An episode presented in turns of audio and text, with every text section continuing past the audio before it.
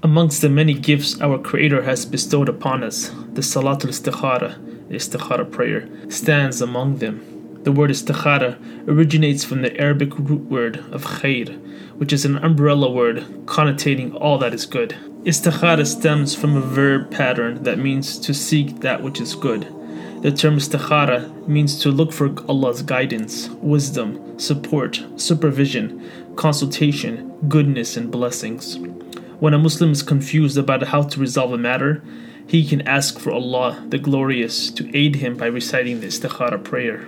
Salat al-Istikhara is a powerful tool that God, the Most Merciful, the Compassionate, has given His slaves so they can seek His guidance and wisdom in all matters of life, whether big or small. For instance, one can pray the Istikhara prayer to seek God's advice about whether they should relocate for school or work, if they should accept a marriage proposal, or if they should buy a particular car or house. The Istikhara prayer is a Sunnah of Prophet Muhammad, peace be upon him, that he recommended and performed. Several myths and misconceptions surround the Istikhara prayer, and many do not have a full understanding of the prayer. The prayer is performed simply. Whenever one faces a decision, he or she would first need to do their part by researching possible solutions to their quandary. They should put their intellect and rationale to work, assessing their circumstances to their best of ability.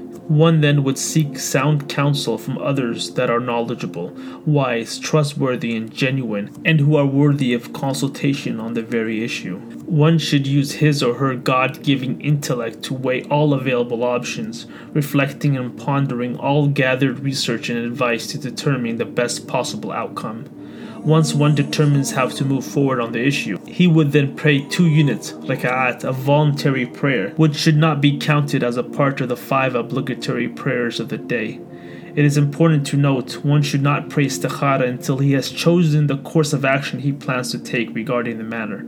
The prayer he performs would be similar to any other traditional prayer. One must make wudu, ablution, in a clean, pure state, dressed appropriately and facing the qibla, in the direction of the Kaaba, God's house here on earth, in modern-day Saudi Arabia. It is also recommended to seek God's forgiveness and mercy at the beginning of the prayer, especially if you consistently commit sins. After completing 2 units of prayer, one would then recite the supplication taught to us by our final prophet, Muhammad, peace and blessings be upon him. If one has not memorized the dua, the supplication prayer, he can then read it from a piece of paper.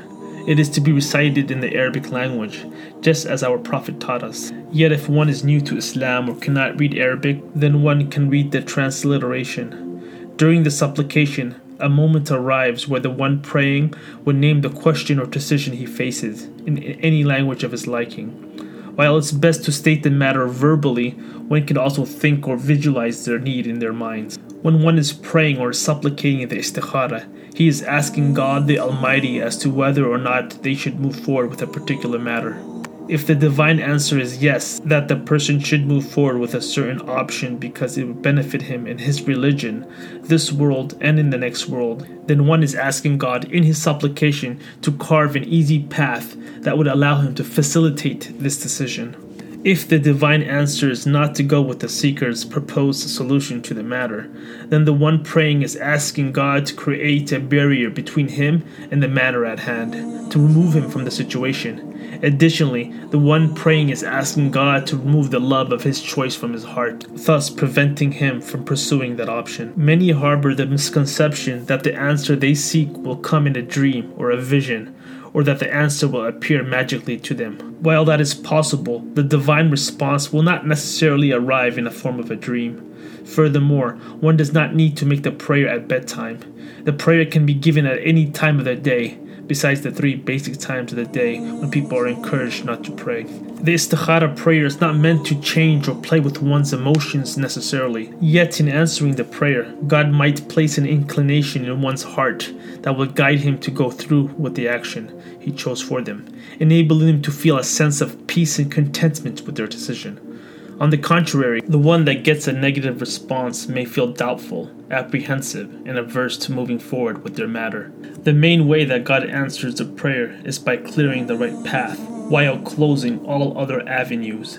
If the divine answer was no, then one might oversleep that day, suffering a flat tire on their vehicle, experience the rejection of a marriage proposal, or encounter another circumstance that blocks the path they initially chose. One should look out for signs that lead them in the right direction. It's imperative for the one seeking an answer to say this prayer with the utmost sincerity and belief, knowing in his or her heart that God, and only God, the knower of all things, the knower of the seen and the unseen, can aid him and provide him the answer he seeks. It is also important to note that the one seeking an answer needs to await the answer patiently, as our Prophet, peace be upon him, stated that the supplication of everyone is granted, providing that they do not haste and do not assume that the supplication made was not accepted. The istikhara prayer must be made by the individual seeking the answer and cannot be made by someone else on their behalf. One cannot pray istikhara for that which is forbidden, for instance, asking if one may eat pork, drink alcohol, etc.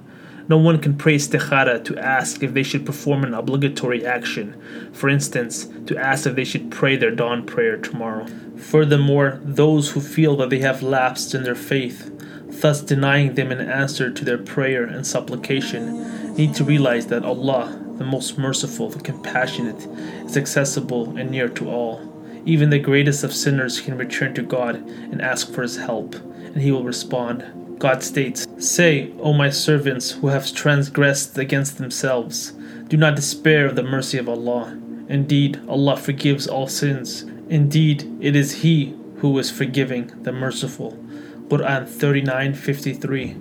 And God the Almighty states, "And said your Lord, call upon me, I will respond to you. Indeed, those who are proud to worship me will enter hell in humiliation." Quran 40:60. According to a narration from our Prophet, peace be upon him, he states, "Verily your Lord is generous and shy. If his servant raises his hands to him in supplication, he becomes shy to return them empty." If you do not feel that your prayer has been answered, this could mean that God the Glorious might want you to continue asking for His divine guidance and assistance. So continue to supplicate and never give up hope. You can pray the istikhara prayer repeatedly until you feel confident and comfortable. Regarding the hadith narration from Prophet Muhammad, peace be upon him, in which we draw our knowledge about the istikhara prayer, it was narrated by Jabir ibn Abdullah, may God be pleased with him. The Messenger of Allah used to teach his companions to perform istikhara in all matters, just as he used to teach them surah from the Quran. He said, "If any one of you is deliberating about a decision he has to make, let him pray 2 rak'at of non-obligatory prayers, then say, 'O Allah, I seek your guidance in making a choice by virtue of your knowledge, and I seek ability by virtue of your power, and I ask you of your great bounty. You have power, I have none, and you know, I know not. You are the knower of hidden things. O Allah, if in your knowledge this matter," then you would name your matter, "is a good for me in my religion, my livelihood, and my affairs, then ordain it for me, make it easy for me, and bless it for me. And if in your knowledge it is bad for me in my religion, my livelihood, and my affairs, then turn it away from me, and turn me away from it, and ordain for me the good wherever it may be, and make me pleased with it." Regardless of the outcome of your prayer inquiry, realize that it was the will of God, the All-Wise. Do not regret your decision afterward, as doing so would be to doubt God's wisdom and guidance. One should simply say Bismillah, in the name of Allah, and go forth with a decision. One should not seek to follow one's whims, desires, and one's own egotistic inclinations after the answer to one's supplication become clear. And realize, my dear brother or sister, God knows what is best for you. You might find something good in which you initially perceive as bad, and bad in which you perceive as good. Perhaps a matter can be beneficial for someone in this world, but detrimental for one in the next world. This is why we leave the decisions to the Almighty, as He knows best and we do not.